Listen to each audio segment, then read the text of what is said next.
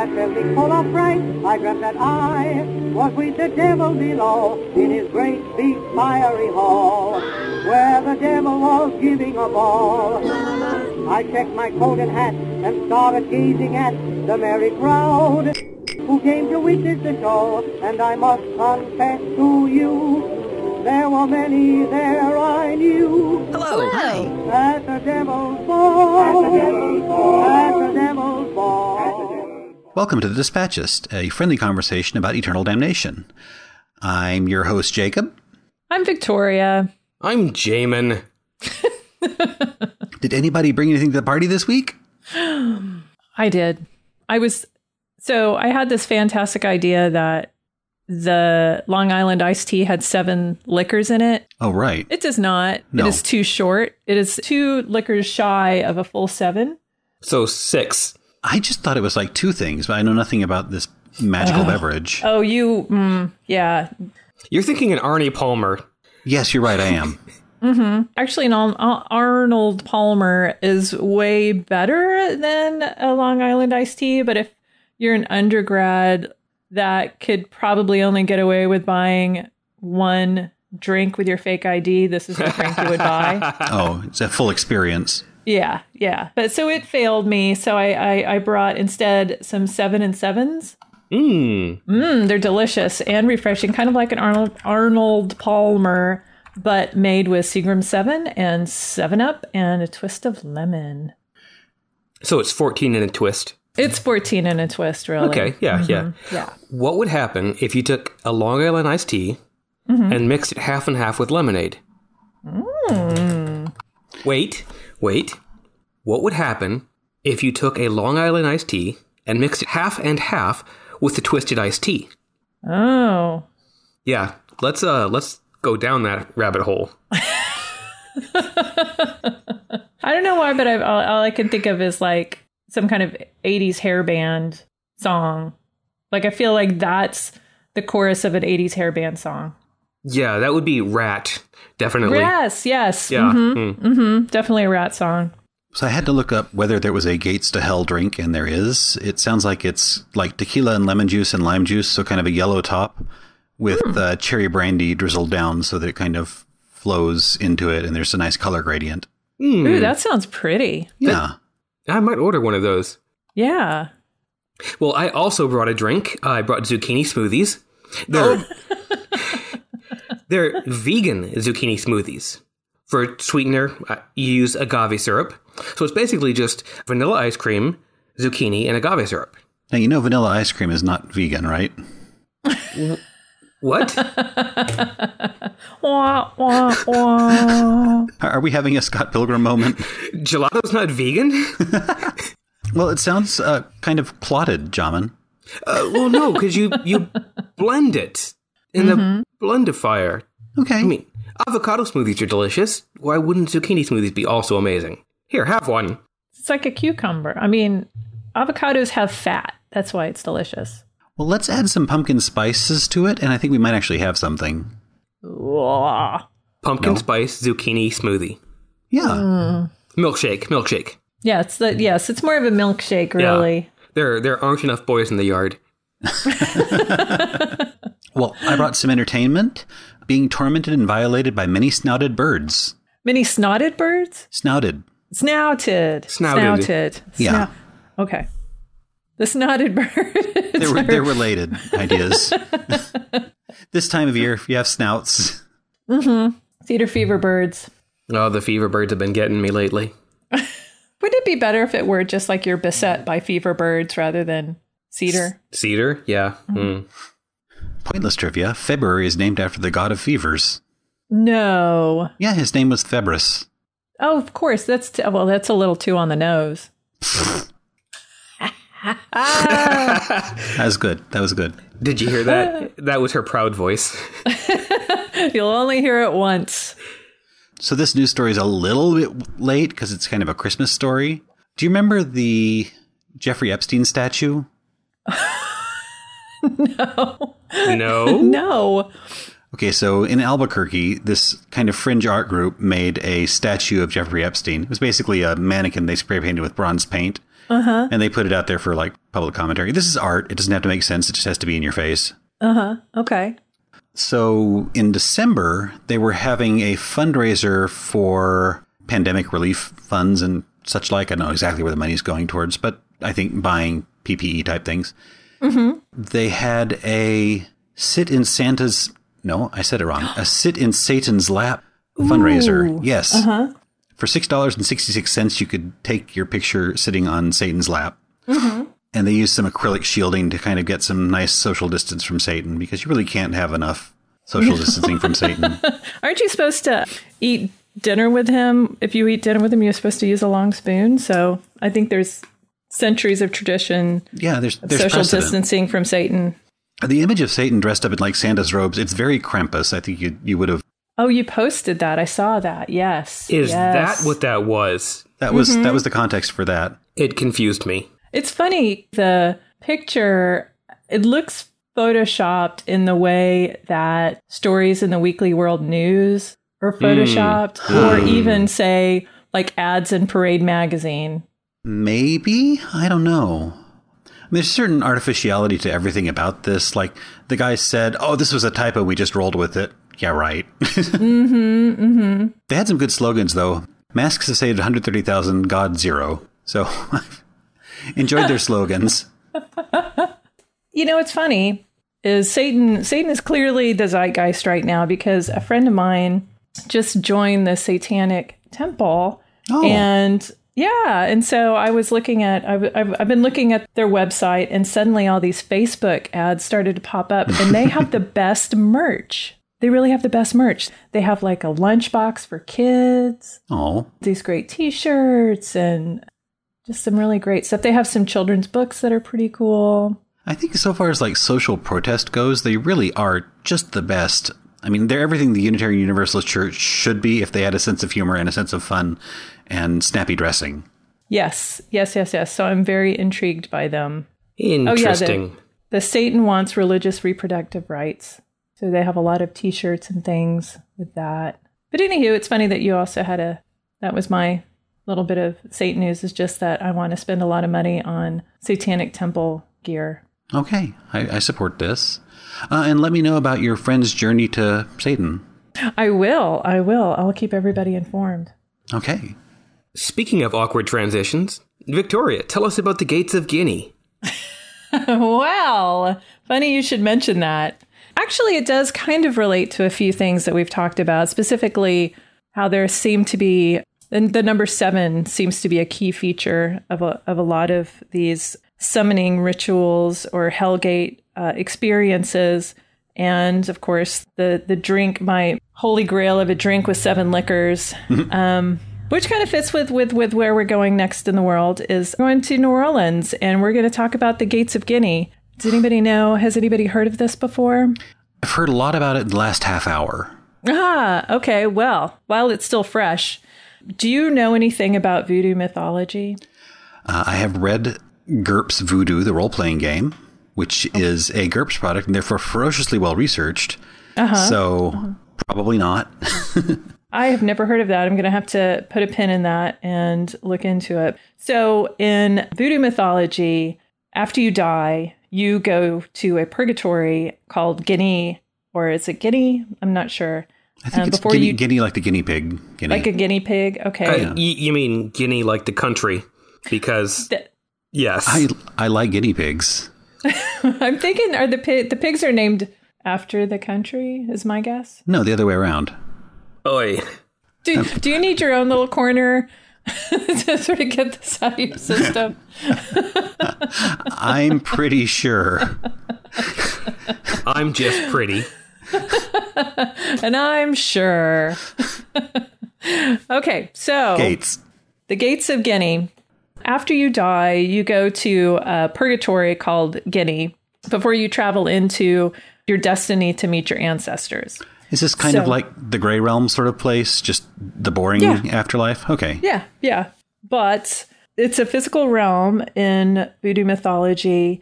And the belief is that you can reach it by opening seven gates of hell, but you have to or- open them in the correct order. Huh. And these gates are all supposed to be in New Orleans.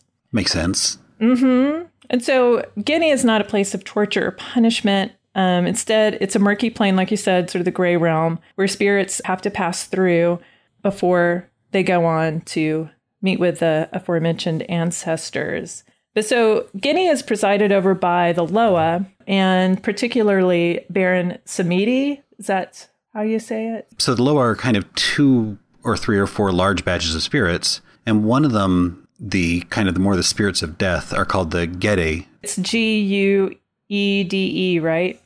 Yeah. Since we're in a interim and I can type, mm-hmm. there was a dictator, I think it was Jamaica, mm-hmm. who styled himself after Baron Samedi. Oh, wait, are you talking about Haiti? Maybe it was Haiti. It was definitely Haiti. Yes. What was his name? He, he wore like the black suit, smoked a cigar, talked in the mm-hmm. deep nasal voice, ba ba on stomach, and it's just like, dude, like you're worse than like Castro. It's just that you don't actually blah blah blah blah. Baron. It was it Samedi. Duvalier, Baby Doc Duvalier. I think so. I mean, they've had a lot of, they've had more than one dictator. Oh yeah, like There's Papa Doc and Baby Doc. it was Papa Um, Doc. Papa Doc. Fr- Francois. Papa Doc Was was yes. Francois Duvalier. Okay, so Gede, apparently. Gay Day. Yeah, Gede, basically. And um, from, from what I've understood, the Gede are kind of specifically like spirits of the dead or the retinue of Gede, who is a spirit of the dead. So it's that kind, this kind of cluster of Loa, who is just Loa is just kind of a broader category of spirits. Right. Um, And a lot of them have kind of the, the ties to Baron Samedi, who's the leader of that particular group. Okay, so yeah, so Baron Samedi, he's the key figure here. He is often depicted as a skeleton dressed in a top hat and tails. So we've seen that figure many, many times, I think, in pop culture and, as Jamie was saying, Haitian culture as well.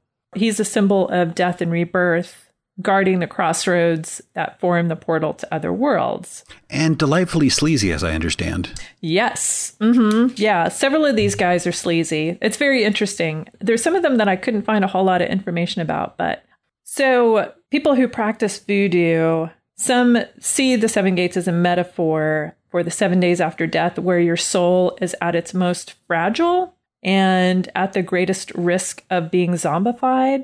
Hmm. Yeah, it And seems like there's a, so- a lot of things you can do to a soul during this kind of the waiting period. Exactly. So during the symbolic period, the soul passes through various gates to be met by Semity at the seventh gate and then taken to the land of the dead. So others believe that it's actually physical and that it is in New Orleans, like I said before. They've located or they believe that if you use the Baron's personal sigil or vive and use that as kind of a map, then you can line up. There's a star, a central, there's seven stars in his sigil. So And- the the sigil looks kind of like an altarpiece on an altar, like a big cross with like crenellations and some stars surrounding it. Yeah, and I think if you line up one of the stars, like the first, the first part of it would be, or the, the very first stop would be the tomb of Marie Laveau in St. in St. Louis Cemetery Number One.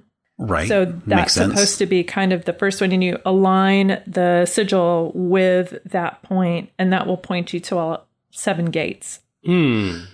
And the first one is watched over by Baron Lacroix, who's sort of a god of fizzy fruit Mm, scented mm, water, as I mm, understand. Mm, I'm sorry. Yes. Wait, no. Wait, no. No? Baron Lacroix. That's right. That's right. Uh-huh. Whoops. Okay, fair enough. I, I don't know what canned fizzy water you drink. Sorry, I'll, I'll step down off my pedestal. No, I screwed that one up. Baron Schweppes. He is he is not the god of clearly Canadian. He's a uh, sort of a death and sexuality figure. He's also the guardian of the gravestone That makes sense. Mm-hmm. Okay. for Lacroix. Oh, but also an important point here is that I think I mentioned you have to go through these in the correct order. And if you don't, what happens to you if you don't? Uh, something bad happens. It's a spirit quest sort of thing. It's like Yeah. you're, you're facing the people in this order, and eventually you're going to have to deal with Semity, who is the head of the family. And if you haven't done like due diligence and respect, it might be not a very helpful conversation. Right, right, right. And okay, you're saying it like somebody like Yosemite Sam. Uh, No, I'm I'm I'm, I'm going to latch onto that because that will help me remember it because mnemonics are very very important and there's a there's a saying that will help you remember the correct order for this ritual. So it's seven nights, seven moons, seven gates, seven tombs. Something old, something blue. That's right. Uh huh. Tie a rabbit in your shoe. Yeah. so that does not give me any guidance at all, Victoria. I, I have a story that that's associated with this, but I think because it's voodoo. like, and I know Okay. that sounds weird, but when I uh, went to the voodoo temple, I went to a service at the voodoo temple in New Orleans, and there were a lot of people there. Uh, It was it was kind of like part of a part of a tour, and the last stop was going to the voodoo temple and having an audience with the priestess. A lot of people were asking her to explain voodoo, and she just kept deflecting like like she was Wonder Woman with gauntlets. You know, what do you think it is? She just kept asking whenever anybody would ask a question. Say, "Well, what do you think it is?"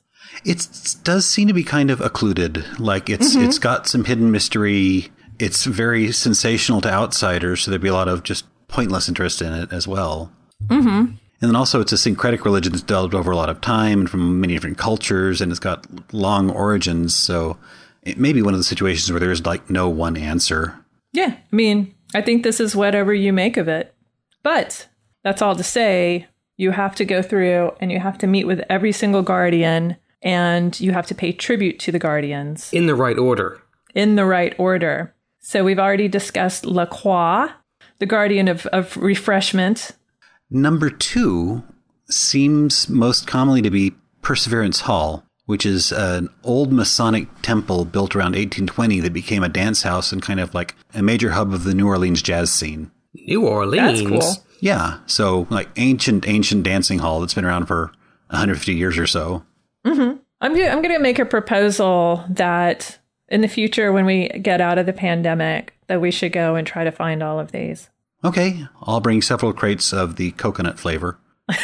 Oh, yes. That's my favorite. I like pamplemousse. I like both of them. I'm a big, those are the two that I buy.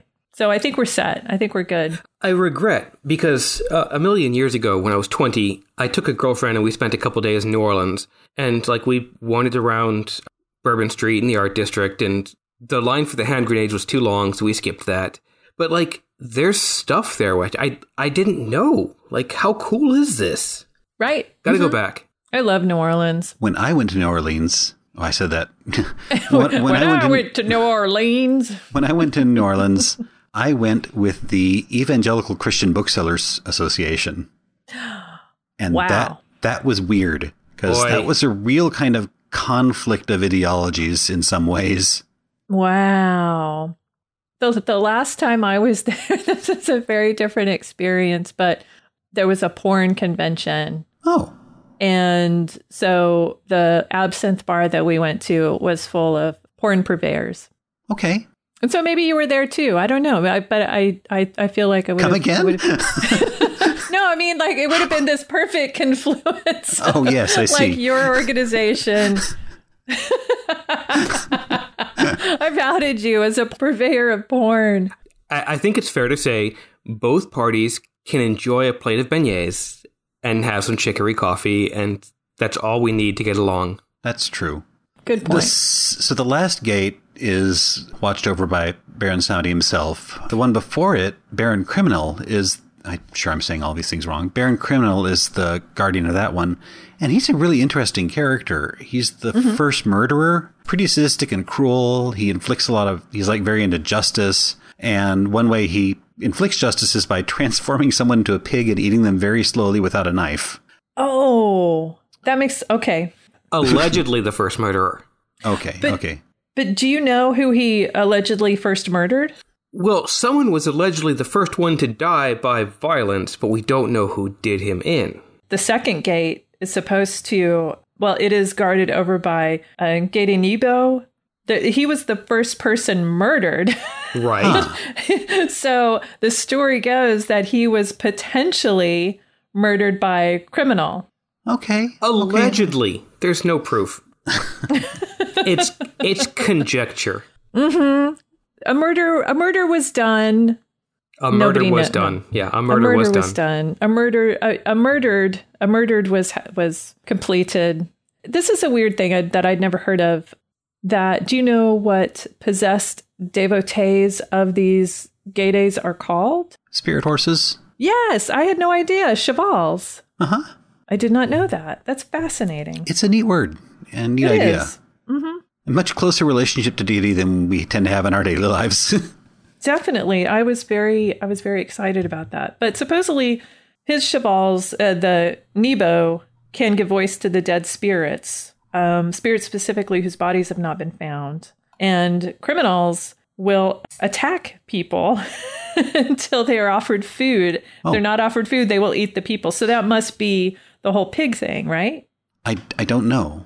Th- These these spirits have a lot of like personality built into them. They're they're kind of like established types, archetypes, Mm-hmm. mm daguerreotypes. So, do you know? Uh, I keep. I don't know why I'm asking these questions like we're in kindergarten, but uh, so uh, criminal is also associated with Saint Martin de Porres. So is the thrift store from down the street. Whoa! What are the odds? Apparently very high. Uh, Saint Martin of who? of the poor? Oh, okay.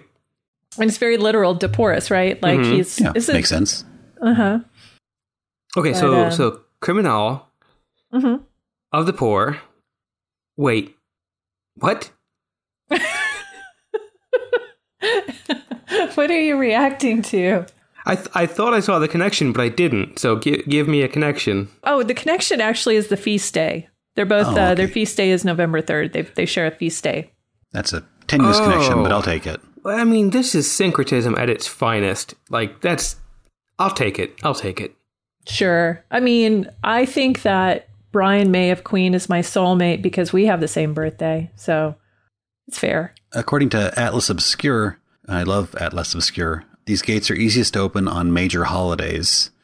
If you don't have any good Valentine's Day plans, this might be a good one for that. I was just going to say Valentine's Day with Baron Samedi. That's right. First, buy the buy your you know jewelry at Kay's Jewelers. Every kiss begins with Kay. I don't know much about these other ones. The third gate is plumage. Couldn't find anything about that one. Yeah, and that seems like ripe for a great story. Fourth is Cimetière, Guardian Yeah. of the Grave. Fifth is Babico, right? Which is pulled pork. Yes. No, no, delicious.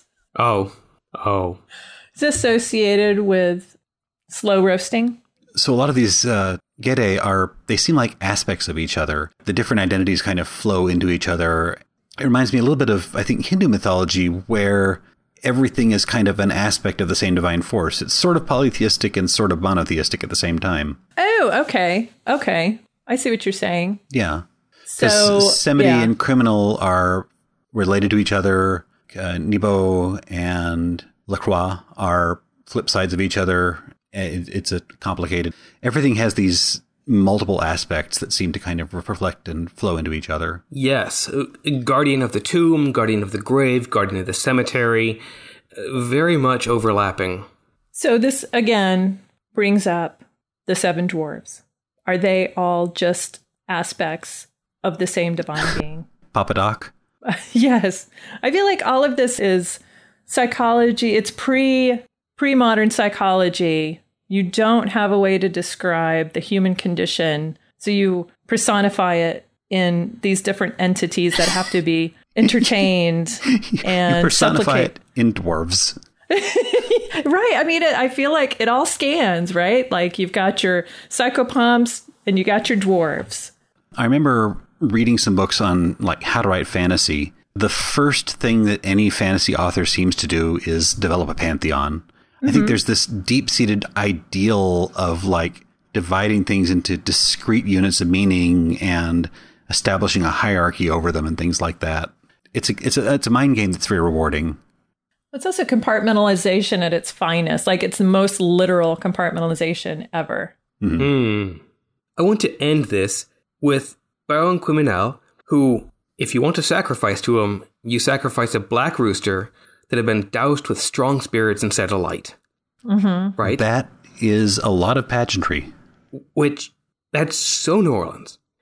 I spent some time in Metairie, which is just to the left of New Orleans, and I never got into any of this. But Baron Samedi, he's noted for his disruption, obscenity, debauchery, and having a particular fondness for tobacco and rum. Yes. Right? I never knew I had the perfect role model out there. Oh God. And you're always supposed to, I mean, that's part of any good altar is a cigar and rum. Yeah, Mm-hmm. man, I admit Austin is boring.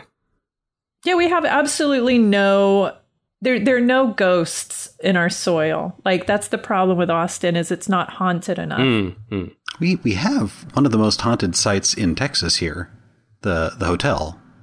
Oh, that's true. But it feels like it's just not baked into the terroir. Yeah, we don't have we don't have a ghostly terroir like New Yeah, Orleans yeah. or Philadelphia I'll, or I'll like take that. What's that? Baltimore. What's that hotel's name? I can't. The Driskill. The Driskill Hotel. Mm-hmm. Extremely haunted, apparently. Yes. We do have the blue wave.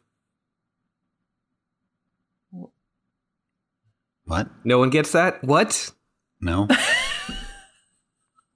On 6th Street, um, when you take people there for the first time, you're like, Oh. hey, ask the bartender for a blue wave. And they give him a shot of, and you, and, and they're like, there's a whole elaborate story where he's like, you have to yell, give me the blue, give me the blue, give me the blue. And the bartender's like, that's not loud enough. And it's like, you, you get your, you know, UT freshman or whatever's, give me the blue, give me the, and they give him a shot of blue curacao. Cur- cur- mm-hmm. curacao? Curacao. I think it's Curacao, Curacao. Yeah, yeah. and they shoot it, and it's terrible. And no one's like, "All right, give me the wave," and they're struggling because they just had a shot of blue curacao. And give me the wave, give me the wave. No, that's not loud enough. And you get the whole bar involved, and this person just screaming, "Give me the wave!" And the bartender throws a pitcher of water in their face. that's that's the blue wave. I've never heard I've lived here since 1984 and I've never heard of that. It's- But I also don't go down to 6th Street. Yeah, me neither. Me neither. It's uh, on the on the haunted Austin front, I do have a story that's like short and to the point and here on this. There's a haunted room in the Omni downtown on 6th, 8th and uh, Trinity. Mm-hmm. Person jumped to his death on Good Friday. I was there for that. what? No. Yeah. And I went I went to the church on Good Friday and in the middle of the road there was all this shattered glass and this is a very striking scene. The minister of the church was wearing his Good Friday robes, these big flowing robes doing last mass in the middle of the street. Really frightening and impactful sight, but that is one of Austin's local hauntings now. So, my little tie to an urban legend Interesting. When did so when did that happen? uh, must have been like mid 90s. Wow. I had never heard of that. So I feel like I've been kind of naysaying and throwing like wet blankets over some of the last topics recently and not really getting into the spirit of urban legends. So imagine that you're getting onto the internet and it's like maybe the first time you've seen this world of like weird resources you could never get to before. And someone types in H E L L dot com and they've got the room dark and screen flickers and comes on and a conceptual artist asks you for a donation to pay back the loan on your soul. Ooh. Wow. Meh. No? Okay. Well, I'll work on my delivery.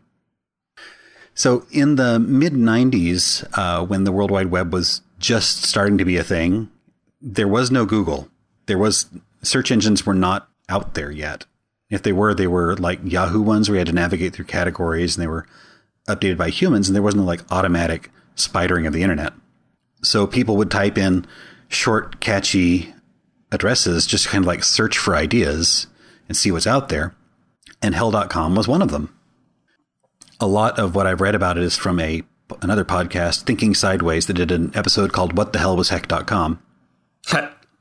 So this this held on for like 10 years or so, from like 95 to 2006 or so. And it was like a source of some internet kind of internet mystery and storytelling. I think Creepypasta got a hold of it later on and kind of tied it to the story of people being stalked by men in black sort of entities. But in practice, it was um, a pretty well known bit of net.art for a while. You go there, and for a time, there was this screen that said you basically you can't get in or something like that. You're not invited. Go away. But people kind of kept digging at the mystery, and the artist that was running it would kind of unveil new things here and there. Um, like in '96, he created a soul redemption program, and you accessed it, and these weird questions would fly at you out of the darkness, like um, once you're willing, it no longer has value. What is real? What do I get? Can I sell my soul here? How much does it cost? Is this a joke? It's kind of FAQ type stuff. But the website would let you repurchase your soul. So basically, you'd be selling something that has no material value. I'm kind of reminded of the Nine Minutes of Silence track from the Beatles. Mm, this art mm-hmm. of nothingness. Mm-hmm. Hmm. So Hell.com was like a nexus of internet artists. Uh, I guess a lot of Flash type stuff was there, and it was hidden behind a paywall, hidden behind a password thing, hidden behind a lot of redirects. Uh, the artist is named Kenneth Aronson, and he's still out there doing a lot of this kind of nothing art. That's still kind of his shtick. Is there an archive somewhere of this, or? Yeah, well, YouTube videos seem to be the best way to go because you can find it on archive.org, but mm-hmm. you, you're up against the original paywall of the site. So I've got a video. It's a click through of hell.com and you kind of see like the questions flying you through the darkness. Some of the material is on um, Aronson's website now, I think, um, mm-hmm. or some similar projects. He's got, uh, I think he's got a website that's his own name, basically. But yeah, conceptual digital digital artist. Um, the domain name was active for a very long time. It went through like 2006 before it got actually 2011, and it was purchased by the Gospel Media Network it's like a, a four four letter name. That's a really great web page. This is turning out to be super dull in, in my talking about it. Well, I don't know. Uh, let's see. I'm looking at his. Uh, so is he? He sells himself as a conceptual strategist and creative consultant. Yeah, the same guy. Yeah, that sounds like him. His brands so, are legendary. Yeah, yeah well, he yeah, hell.com, that qualifies. Mm-hmm, mm-hmm. Uh, he also has the nothing in a box concept. Uh, every dollar you spent on nothing is a dollar not spent on something you don't need. Oh, okay. I've heard of this. Nothing in a box? Yes, I have. Weirdly oh. enough. It seems like it's art calling itself art, but it's not really trying very hard. Hmm. Hmm. I'm going to date myself here. Okay. Because no one else will. Ah. I had a GeoCities website back when that was a thing. And uh-huh. kids, if you're listening, don't even bother looking that up. It's just, it's not worth it. But if you know, like, the, the beginnings of the internet you get a site and you copy paste someone else's HTML and you kind of copy paste your you know you, you steal and you you take the bits you like and like oh here's an animated icon this is just geocities like this is basic html and he's calling himself an artist and he's just sure it's new and exciting but is it conceptual is it art like well, really? I think there was I think there was more to it. If you went into the page, you if you went into the um, archives and things like that, you'd find some other projects that were a little more shocking. Some um, I wish I'd made a list of what was out there, but um, there were there were art installations on the site. You, it was a conceptual artist group that was that was sharing work there, like like a, like a portfolio gallery of HTML, Flash. I think early Flash. Mm. Mm. Mm-hmm. Mm. So we could buy hell.com, the domain. It would not be free. No. It looks be- like on this one side it's $59. Click here to inquire. Huh. Interesting. Well, I don't know if this is legit or not, but it's part of GoDaddy, so it must be legit. We could do our own conceptual art, you know, if we wanted to test this theory. Listeners, did you know we have a Patreon? Would you like to see hell.com? I think we would do a bet. We, we, I don't know. I think we could populate hell.com pretty, pretty snazzily. I'll, I'll check the price. we'll but also, I have it. to admit, when um, GeoCities, I never ever said it out loud. So in my head, it's Geocities, which I think makes it sound so much better. Rhymes with atrocities. the atrocities of Geocities. Geocities. you no, might be right. I, have never said it out loud. It, I think GeoCities makes the most sense logically. I think it's unfair to say this is like dull because there was Flash and animation and it was at a time when that wasn't when online was not as well developed as it is now. The World Wide Web was invented in like 1994, I think, or thereabouts. Yeah, Al Gore did it. Yeah, and for a while, no, stop, wait. What? Okay, this is the dis- this is the disinformation episode. Clearly, We're the disinformationists now. yes, but but there wasn't that much going on in terms of like high end animation on the web at the time. So this was probably legitimately interesting stuff. I mean, there was animations and and videos and things posted there, and the mystery of what could be hiding behind a wall. It's like imagining art that has become trite before it became trite. Mm, I, I think mm-hmm. you had to have been there. And when you could like accidentally stumble across the secret by typing in hell.com, because that was search engines at the time. There was none. You would just type in words and hope for the best. Yes, good point. I mean, mm-hmm. it's kind of like saying Bloody Mary into the mirror. You find this thing and it's a mystery and you found it and maybe nobody else knows about it. And and you don't know. I don't know. I think it's the same effect as the Art Bell Coast to Coast recording of Hell, where if you stumble on it at three in the morning and you're all alone, Yeah. it's way more affecting. and then it says that it already has your soul and you can buy it back. Right. yeah. It's sort of like a theme park ride of the dark web. You can get a little taste for the artistry of hell.com by going to Kenneth Aronson's webpage, uh, Kenneth, K E N N E T H A R O N S O N dot com. It lists some of his other projects, hell.com, Nothing in the Box, etc. And you can kind of explore some of what he's done. And uh, and that's that's kind of neat. It's also got like a personal timeline and such. Uh, it's all very stark black and white. He has not changed his stylistic sense over the last two decades.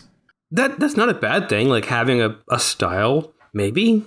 Yeah, it's consistent. It is. I guess it's a brand. I keep getting him confused with Kenneth Anger.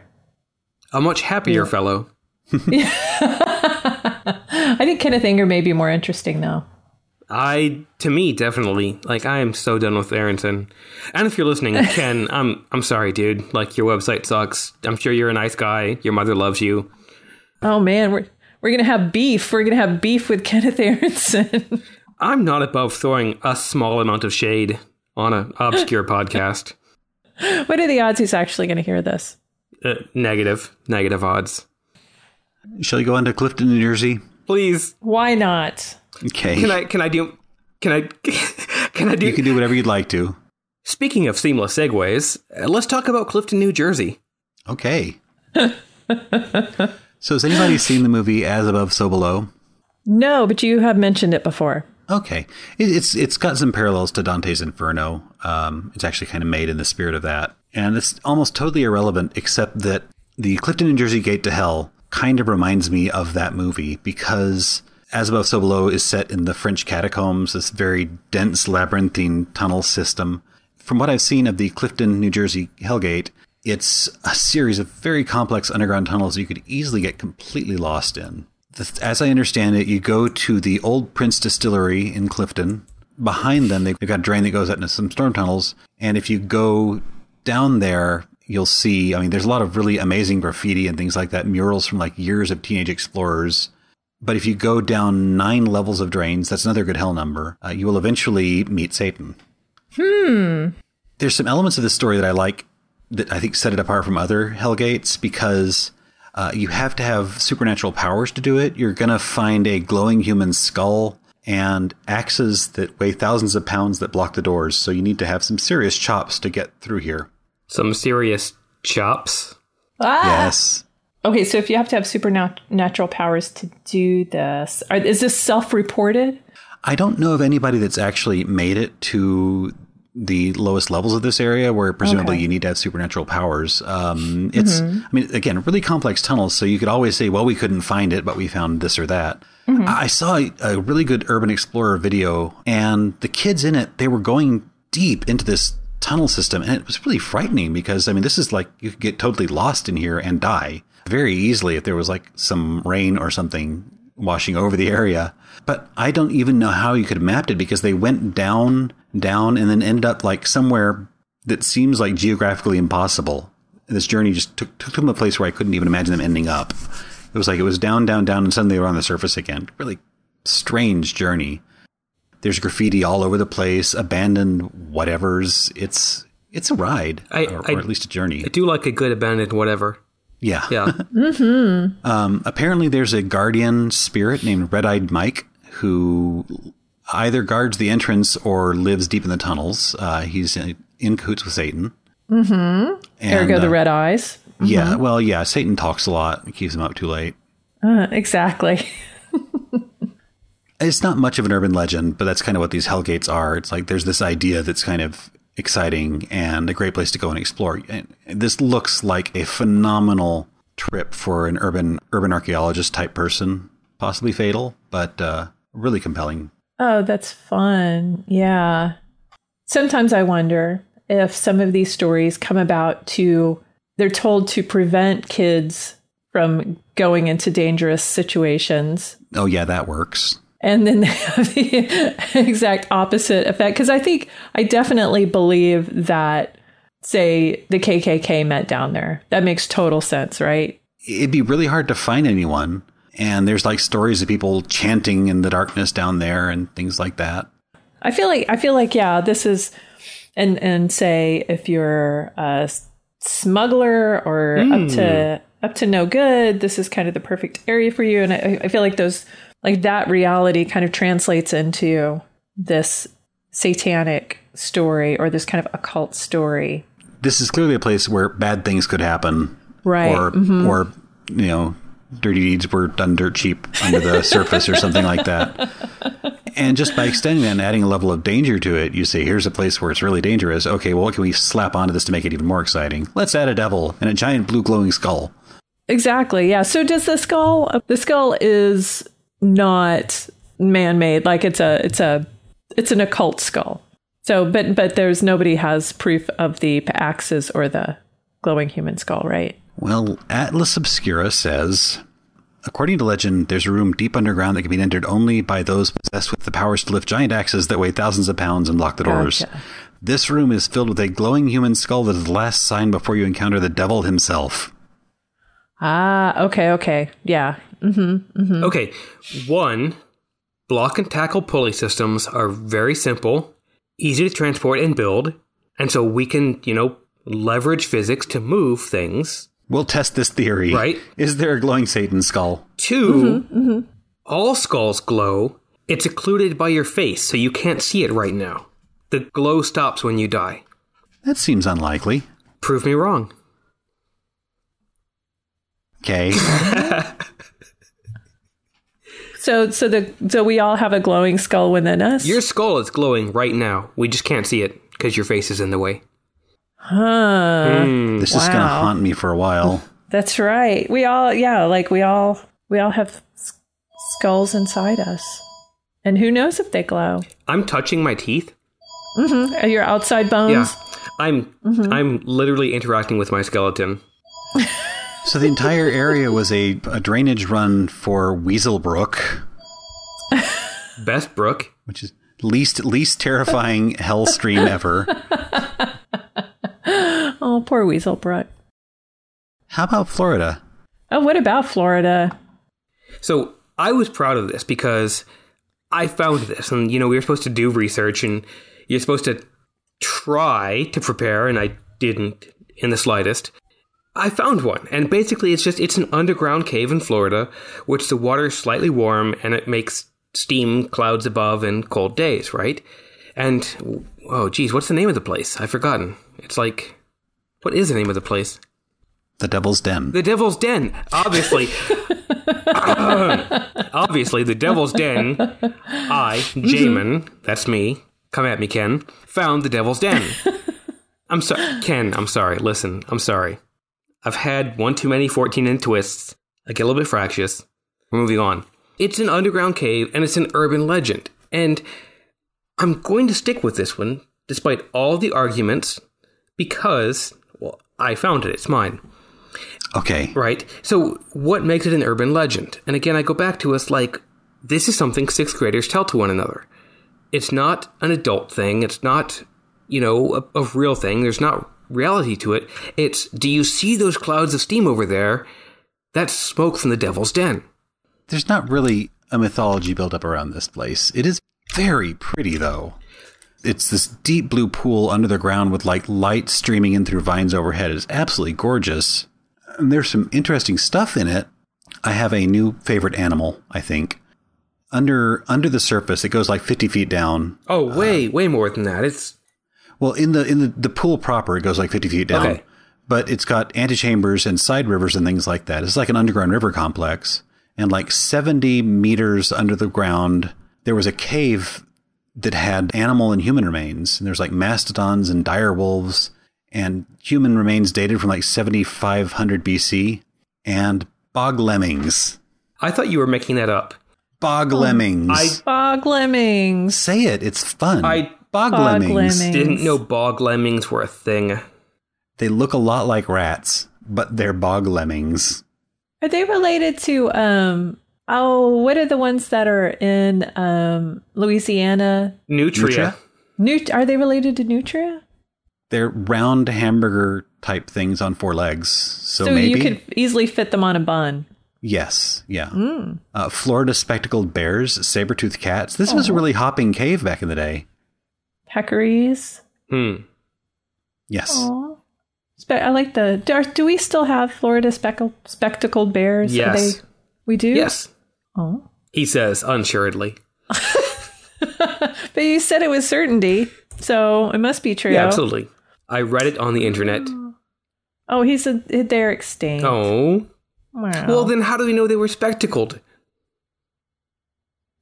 That is a very good question. Hmm. Maybe because they kept, you know, they had like flat noses from running into things. That may be one of the great unanswered questions of our time. okay, so bog well, lemmings. I mean, it's like the skulls. I actually don't want to talk about bog lemmings. I do, but I don't because the podcast is about hell. okay, so moving I want to talk Never- about hell. back, Okay. back to hell. All right. There is some really good like hell and devil activity nearby though, because I don't know if we've talked about this before. I suspect that we have in small ways, but I thought it was really neat. Have you read the Myths Over Miami article? I thought you were going to say Disneyland. Disneyland is like hell. Yeah. Yes, all of Orlando, pretty much. The myths over Miami. This was um, an article was published in like the mid 90s, I think. A New York Times writer went to a Miami Salvation Army and asked the kids what they believed in. And I mean, they said the usual like church, God, Easter Bunny sort of stuff. But there was a mythology hiding under the surface that she started to find out about. These runaway kids had this shared mythology of like this good versus evil story of the Bloody Mary versus the Blue Lady. And it kind of explained why their lives were so terrible because of these dark forces. And it gave them some hope as well because they would become allies of the Blue Lady and like help her guide spirits to a better place. There's like some spin off ideas like Satan was trying to open this door to hell on the South Beach. The angels were guarded by giant alligators out in the Everglades. And the Blue Lady can help you protect you from bullets if you know her name. What's her name? But it was this fairly. hmm? What's her name? Asking Blue lady. Asking for a friend. Oh, I, I don't know her what true kind of bullets? This is interesting. Wow. And kind Yeah. of heartbreaking. It, it is. It's. I mean, it's some good stories. The Bloody Mary would like drag children away to be their slaves in gangs and things like that. Once in a while, like one girl in a thousand was born kind of this girl of destiny who could scare the Bloody Mary away. It's it's a complex myth. Uh, Mercedes Lackey kind of wrote. Mercedes Lackey wrote it in a book called Mad Maudlin, which I'm going to have to read now. Although it's the same story, but it takes place in New York City, and uh, it's just it's it's very very complex world. Some other people were kind of arguing about whether or not this was a real thing because it hadn't been really supported by other sources. I don't have answers there. It was in the mid 90s. That was a while ago. And myths evolve really quickly. Hmm. It's This is really, yeah, this is really interesting. it's got sort of the, the little matchstick girl kind of vibe to it, where there's a lot of sadness that is said. The kids are in bad places. Their, their parents have been shot to death or they've run away from home and have nowhere to go or whatever. But the story gives them a place in an epic myth. Um, they're the allies of the Blue Lady and they're helping save spirits from the devil. It's it's it's ennobling too. It is sad. It is painful to, to read about, but it's it's a it's a really good personal myth, and it's like more exciting than any religion I can I can think of, except possibly like the Norse pantheon. Wow. Or the New Orleans Loa. They also have a lot of color. Hmm. That's fair. Okay, I would I would put that up there then. Okay, so again, haven't mm-hmm. done no prep work on this. How do they save the souls? Like, are we talking children are now like conscripted as psychopomps? they talk a little about that. Is there a Blue Lady Wikipedia article? Hmm. No, that's one of the reasons why I wonder if it's actually a thing or just like this one article. Because Wiki is not good if you only have a single resource. They don't like that very much. I don't. I don't know if the, the the article and there's only the one article doesn't really talk about how they become part of the warriors of heaven against the army of hell. It just kind of gives them the context to being in this story, mm-hmm. and it, it frames like gangs and drug sales and things like that as the Bloody Mary's work and her tools, and she wants the kids to be part of that as her slaves. And being with the Blue Lady kind of steers you away from that path. So there's that kind of don't say no, but with an epic backdrop. Right. Yeah. Wow. And it's kind of like the children are kind of self policing Hmm. in this way. Yeah. It's like Children of the Corn or something. For a while, Disney had licensed the movie rights to uh, Myths Over Miami, um, but it didn't. Yeah, it didn't. Nothing came of it. I guess the closest that that ever came was Mercedes Lackey's book, um, fictionalizing it. The, the the Bloody Mary legend is, I, I can't find references to it beyond like the early 70s, but Bloody Mary herself is kind of a worldwide legend. That the mysterious face in the mirror. What is that called? Blah blah blah blah blah blah blah. blah, blah. Tuesday morning. What? Yes. no, the strange face in the mirror illusion, where you stare at yourself long enough, you start to look like a alien thing, and you start actually seeing things in the mirror. So the Victorians did like mirror divination as well, that kind of worked on the same idea. You stare into the darkness, and eventually your mind just conjures things out of it. But Bloody Mary and some variants like Mary Worth, that story has been going along for 50 years or so at least. One folklorist suggested maybe it's a fear of puberty sort of story, blood in bathrooms and menstruation and things like that, which is that's kind of a compelling story as well. But it sounds like maybe Mary sometimes it's called Mary Worth, and she was like a divination spirit. You'd call her up in the mirror to learn your future or who you're going to marry or whatever. It's a very broad spirit. It's been been around the world a few times now. Mm-hmm. Mm-hmm. Wow. Yeah. Like, why is that? Why is that uh, global? But I was just looking at the strange face in the mirror illusion. I could see that. I don't know. I, I feel like the I feel like the puberty thing's a stretch. I don't know why, but I. Uh, oh, the Troxler Okay. effect is that what it's called? Troxler? Tr- the Troxler. He discovered it in 1804. Okay, okay. So if you stare at something long enough, your peripheral vision fuzzes out. Mm-hmm. Interesting. Wow. Your brain has deemed the outer edges irrelevant and has lessened its processing burden by simply fading it out of our perceptual domain. So you're erasing your own face. Yeah. So if you if you stare at yourself in a mirror long enough, you start to become kind of strange and ghostly and alien, and that's not a far cry from saying Bloody Mary into the mirror seventeen, uh, probably seven times, and you, you conjure up a demon. Hmm. Yeah, that makes total sense. How can we transition to a stopping point on this one? that is a very good question.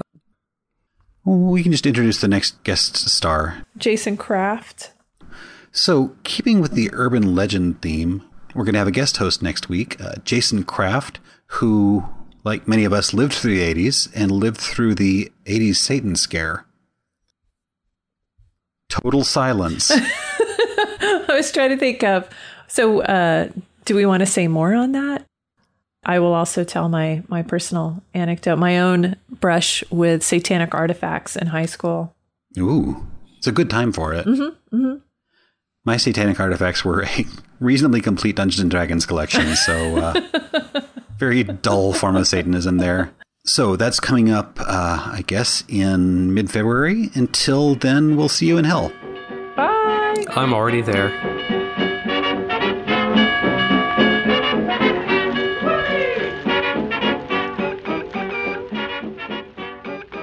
This podcast is copyright 2021 by The Dispatchist and is Creative Commons. You're welcome to reuse with attribution. Look for us on your favorite podcast app. Say hi to us on Twitter or Gmail at The Dispatchist, no spaces. Check out our website, dispatch.ist, for more episodes, show notes, and a variety of hellish resources.